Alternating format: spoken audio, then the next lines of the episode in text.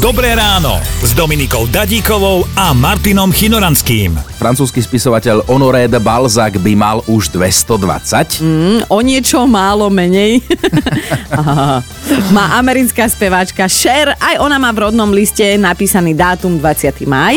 Prišiel som domov, tak v noci hladný, dal som si sír plesňový, pekne som si ho spravil na panvici, zjedol som ho a náhodou som si všimol potom na druhý deň na, na tom obale, že bol mesiac po záruke, Oh. ale stále bol iba plesňový, nie plesnivý, ale dobre, ja, ja to nejako neriešim.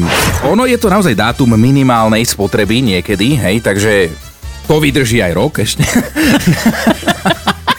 ja. Vieš čo, ja mám pocit, že, že ty ovoniaš, ochutnáš a keď to nesmrdí ako bolavé nohy, tak to zješ.